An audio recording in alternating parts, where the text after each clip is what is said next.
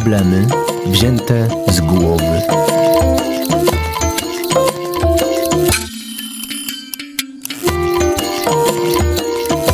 Na radiowe spotkanie z psychoterapeutą zaprasza Bednarska, ośrodek pomocy psychologicznej.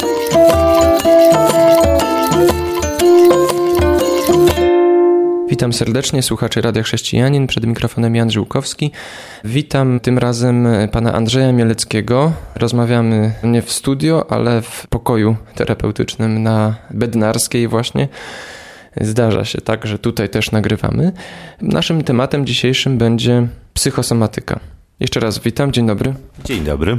Chciałem porozmawiać na ten temat, bo minęła właśnie majówka, zbliżają się wakacje i tak mi się skojarzyło, że często te urlopy to jest taki czas, kiedy niektórzy ludzie zaczynają chorować. Czy można to jakoś y, wyjaśnić? Wytłumaczeniem jest oczywiście psychosomatyka, która zajmuje się takim wpływem czynników psychicznych na zdrowie somatyczne.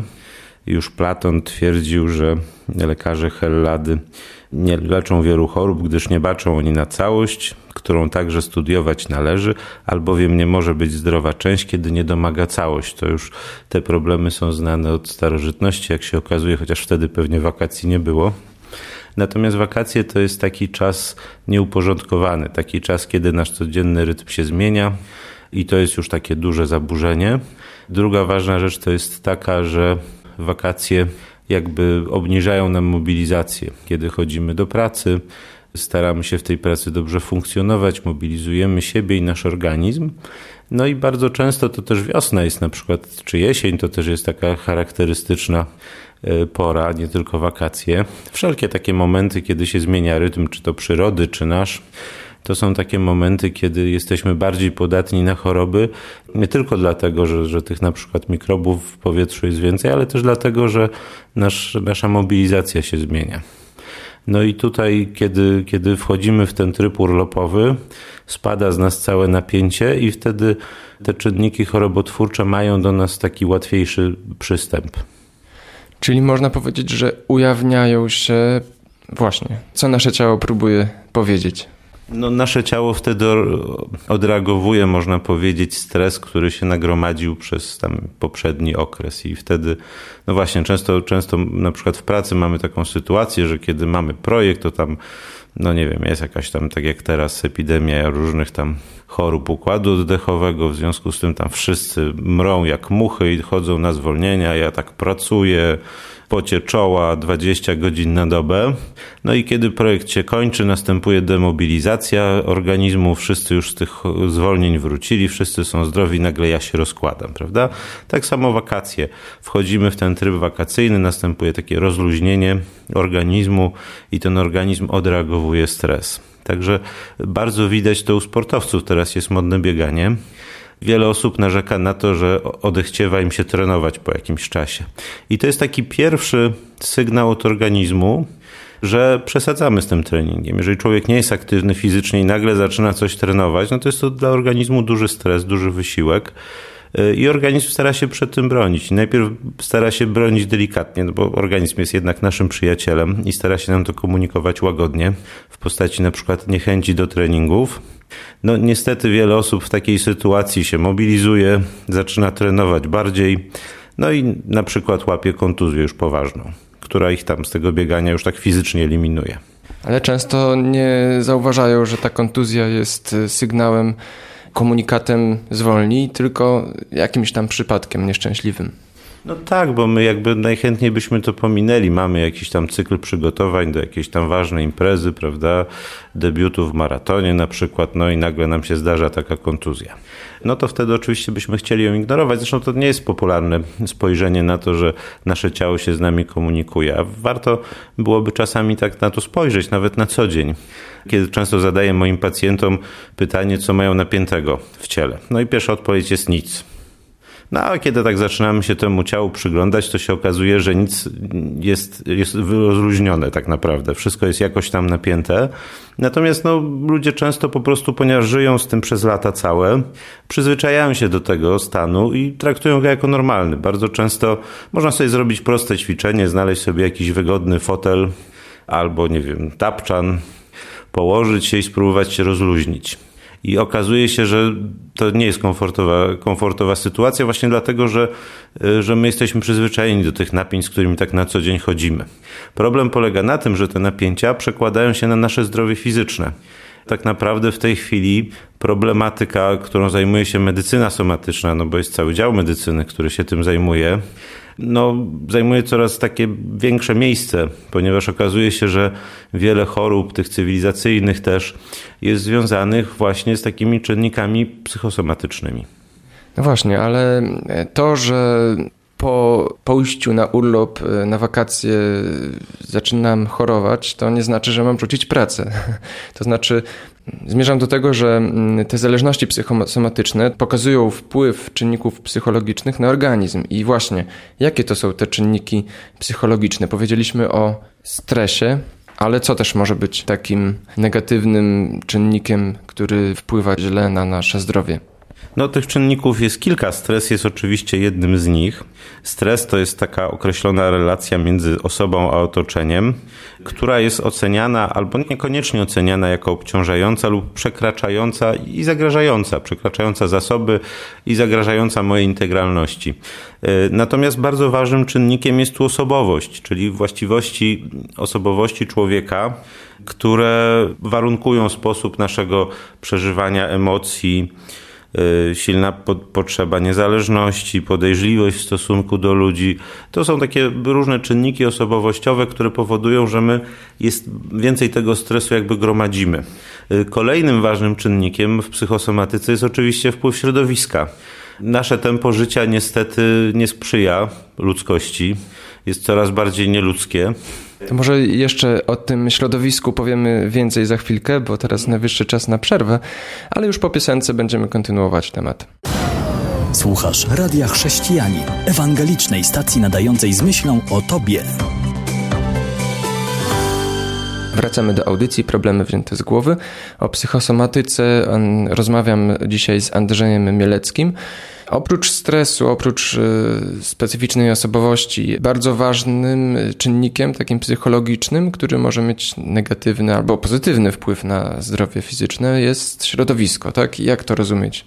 Są takie badania, które pokazują, że społeczności, ludy, które porzuciły taki swój pierwotny tryb życia na rzecz naszej cywilizacji, okazuje się, że w tych społeczeństwach gwałtownie idą w górę słupki różnych chorób, zaburzeń psychicznych, głównie również u nas bardzo dużym problemem w naszym społeczeństwie są zaburzenia psychiczne, których epidemiologia rośnie bardzo, bardzo gwałtownie. Natomiast jakby no, nie ma to jakiegoś takiego uzasadnienia naturalnego, prawda? Więc jest, to, więc jest to spowodowane stresem, tempem życia. I dlatego bardzo ważne jest to, żebyśmy potrafili o siebie dbać, żebyśmy jakby starali się pracować nad naszą osobowością, ponieważ jakby te czynniki środowiskowe, one są takimi czynnikami zewnętrznymi. Natomiast nasza osobowość powoduje, że my je w jakiś sposób przetwarzamy i tutaj no, nie zawsze jesteśmy w stanie wpłynąć na te, na te czynniki środowiskowe. Nie zawsze można rzucić wszystko i wyjechać w Bieszczady. Chciałoby się. O, zdecydowanie czasami. Pytanie, jakbyśmy długo w tych Bieszczadach wytrzymali. Natomiast jakby człowiek się też jakby wtórnie przyzwyczaja do, do, do, do tempa życia. Wtórnie jakby tworzy się takie przystosowanie, które nie sprzyja nam, niestety.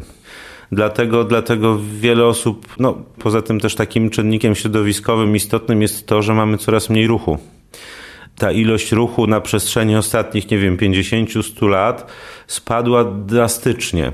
Dzisiaj ruszamy się bardzo, bardzo mało.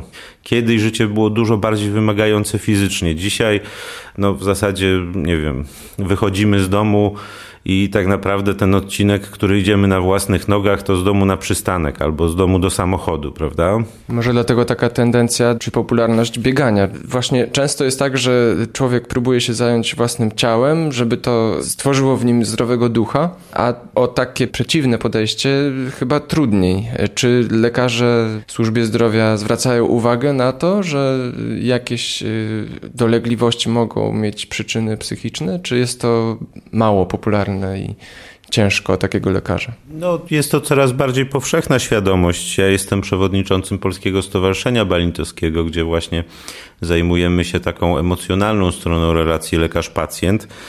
Również w ten weekend w Gdańsku odbędzie się konferencja naukowa ogólnopolska konferencja naukowa aktywnie przeciw problemom psychosomatycznym, gdzie właśnie lekarze, psychologowie będą na te tematy rozmawiać, zastanawiać się, jak ten czynnik psychosomatyczny można okiełznać. 12 i 13 maja, tak, w Gdańsku, dla zainteresowanych specjalistów. Także, także coraz więcej lekarzy, specjalistów, no psychologowie z definicji dostrzegają te problemy, natomiast niestety ich świadomość społeczna ciągle jest dosyć nieduża. I problem polega na tym, że kiedy zaczynamy biegać, żeby odreagować ten stres, którego jest bardzo dużo, to zaczynamy przesadzać z bieganiem, co jest kolejnym stresem dla organizmu.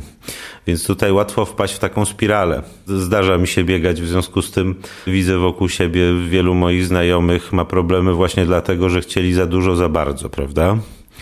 To jest normalne. No w momencie, kiedy mówimy o sportowcach wyczynowych, gdzie, gdzie, ten, gdzie ten poziom wysiłku no musi być ekstremalny, bo, bo oni z tego żyją biorą udział w rywalizacji na takim no, poziomie, gdzie już wszystko jest wyśrubowane, to jest, jest to dosyć zrozumiałe, że oni trenują na granicy swoich możliwości i w związku z tym czasami te granice przekroczą. No, na przykład słynne złamanie stopy u Justyny Kowalczyk na olimpiadzie, prawda? No to też było takie złamanie zmęczeniowe, czyli takie, które nie było spowodowane jakimś konkretnym urazem, a po prostu całym cyklem przygotowawczym, prawda?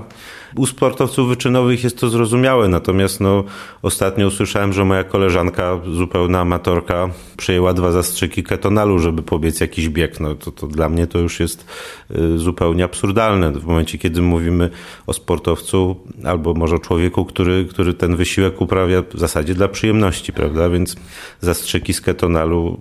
Właśnie to chciałem powiedzieć, że dla przyjemności, a jednak tej przyjemności czasem jest niewiele.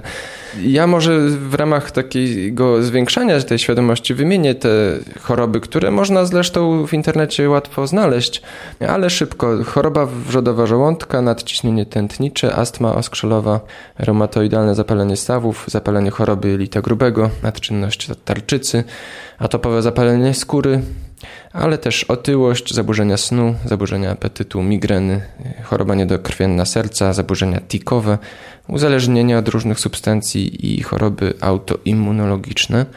Teraz pytanie, czy wobec stwierdzenia jakiejś zależności, że mógł wystąpić ten wpływ czynników psychicznych. E, jak e, w ogóle zaplanować leczenie? Jakoś dwutorowo? Bardzo często też nie, nie wspomniał Pan o zespole jelita drażliwego, co jest chyba taką najczęściej diagnozowaną obecnie chorobą psychosomatyczną.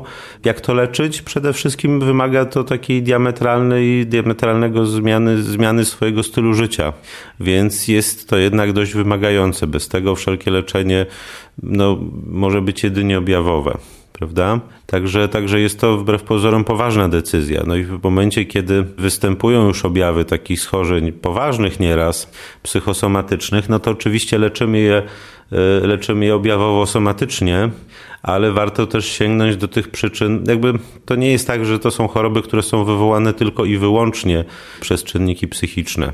E, jakby taka klasyczna psychosomatyka mówi, że e, te czynniki psychiczne powodują zwiększone obciążenie organizmu, który odreagowuje je, no i wtedy, i wtedy chorobie ulegają narządy. Te choroby czynnościowe są wynikiem tego, że jakaś część naszego organizmu jest po prostu genetycznie słabsza, naturalnie słabsza.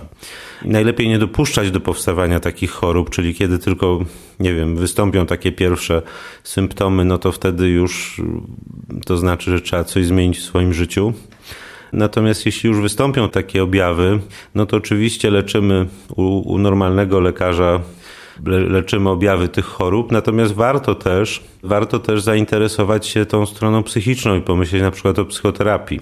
To do tego wrócimy za chwilkę po piosence. Słuchasz Radia Chrześcijani, ewangelicznej stacji nadającej z myślą o Tobie. Wracamy do problemów wziętych z głowy. Tym razem z panem Andrzejem Mieleckim rozmawiamy o psychosomatyce. Oprócz takiej terapii somatycznej, czyli zajęciem się fizyczną stroną tych schorzeń, możemy zaproponować jakąś psychoterapię, tak? Jaki to wtedy ma wymiar, formę, cel? No celem jest zmiana funkcjonowania człowieka oczywiście. czyli zmiana sposobu, w jaki postrzega, przetwarza emocje, zmiana sposobu jego pojmowania też całej swojej osoby, która no, jest jednością taką psychofizyczno-duchową.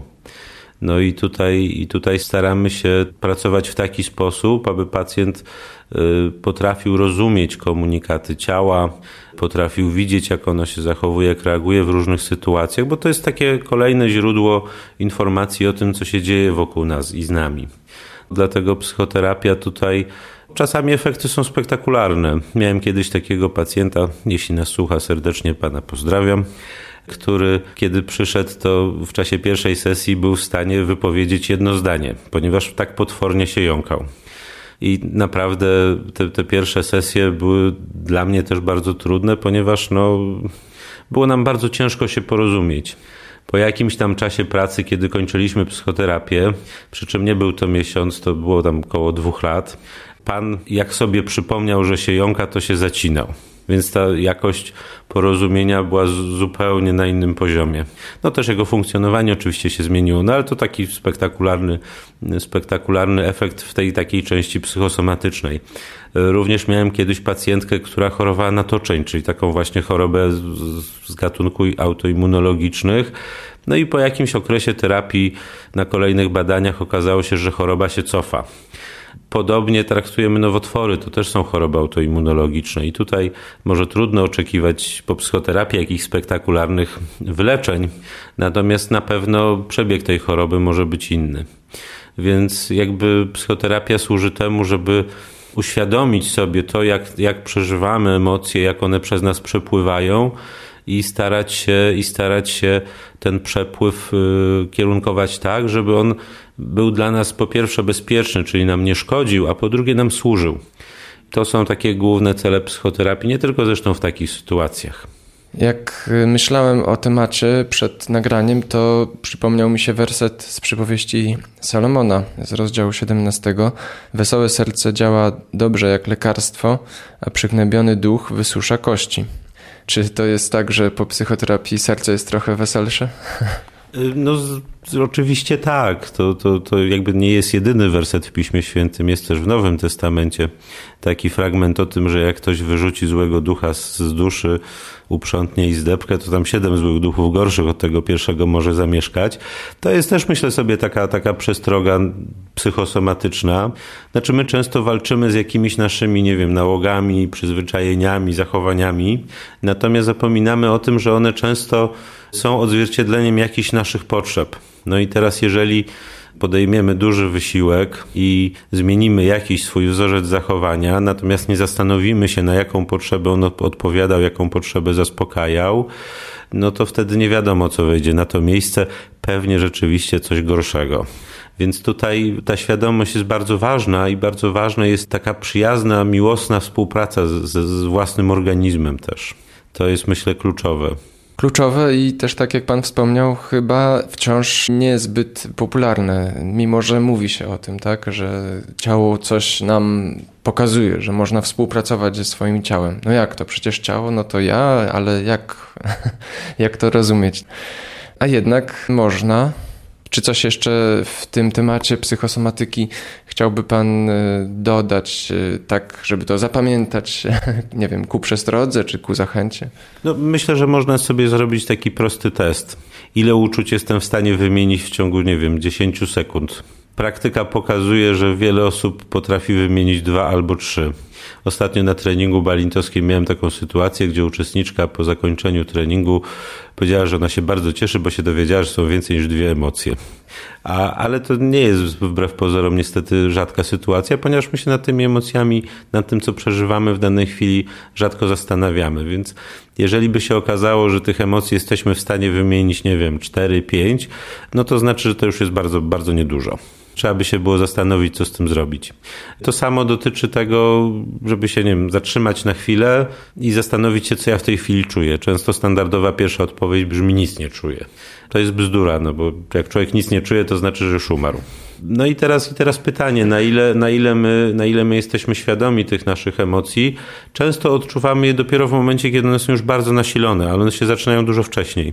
Kiedy są już bardzo nasilone, no to często jest już po zawodach. Często zaczynamy je po prostu odreagowywać w takim mechanizmie fizjologicznym, gdzie rozum nie ma wiele do powiedzenia, no i wtedy robimy to w sposób taki, no nieuporządkowany, który nam szkodzi, bo zaczynamy robić głupie rzeczy na przykład. Ze szkodą dla siebie, ale też dla naszych relacji. A zdecydowanie. Dlatego, dlatego jeżeli ktoś jest taki spokojny i czasami mu się zdarzy wybuchać i uważa, że to jest y, taka fajna jego własność, no to niestety jest to bardzo niebezpieczne i będzie wychodziło. Kiedy będzie miał 40-50 lat, to wtedy już może to się objawić w postaci takich, takiej konkretnej, somatycznej, ciężkiej czy nieraz choroby. To na koniec już na marginesie chciałbym wspomnieć o tych grupach Balinta, o których nagraliśmy osobną audycję. Tutaj odsyłam do rozmowy z panią Anną Rudecką, ale y, poprosiłbym pana może o jakiś kontakt, bo wspomniał pan o tym, że jest pan przewodniczącym Polskiego Stowarzyszenia Balintowskiego. Jeżeli jakiś specjalista, lekarz czy człowiek ogólnie związany z takimi zawodami pomocowymi potrzebuje wsparcia, to gdzie może takich grup balintowskich szukać? Podstawowym miejscem jest nasz adres internetowy, czyli balint.pl zamieszczamy, staramy się zamieszczać informacje o wszystkich wydarzeniach, które się odbyły albo się od, będą odbywać. I to jest właśnie taka metoda przeznaczona dla profesjonalistów, czyli osób, które z definicji się spotykają z tymi nasilonymi emocjami u swoich pacjentów czy podopiecznych, no i w związku z tym mają zwiększoną potrzebę takiego higienicznego radzenia sobie z, z obciążeniem emocjonalnym. Teraz w czerwcu będziemy mieli sympozjum Polskiego Stowarzyszenia Balintowskiego, gdzie będziemy się zastanawiać nad tym, jak grupy Balinta pomagają osobom, które dopiero wchodzą w zawód, a jak pomagają osobom, które o tym zawodzie wiedzą już wszystko, bo tak długo go wykonują. Więc zapraszam serdecznie na nasze sympozjum. Dla wszystkich słuchaczy, bo to, bo to znowu to nie jest nic specyficznego dla profesjonalistów, czy się zajmujemy pomaganiem, czy czymkolwiek innym to jakby też mamy emocje, też te emocje przeżywamy i takim podstawowym naszym obowiązkiem jest dbanie o to, żeby te emocje pracowały dla nas, a nie przeciwko nam, żebyśmy nie robili ze swojego ciała swojego wroga. Dziękuję za tę rozmowę. Pan Andrzej Mielecki był dzisiaj gościem Radia Chrześcijanin. Do usłyszenia. Do usłyszenia. Kłaniam się, Jan Żyłkowski. Audycja powstała we współpracy ze Stowarzyszeniem Psychologów Chrześcijańskich prowadzącym Ośrodek Pomocy Psychologicznej Bednarska.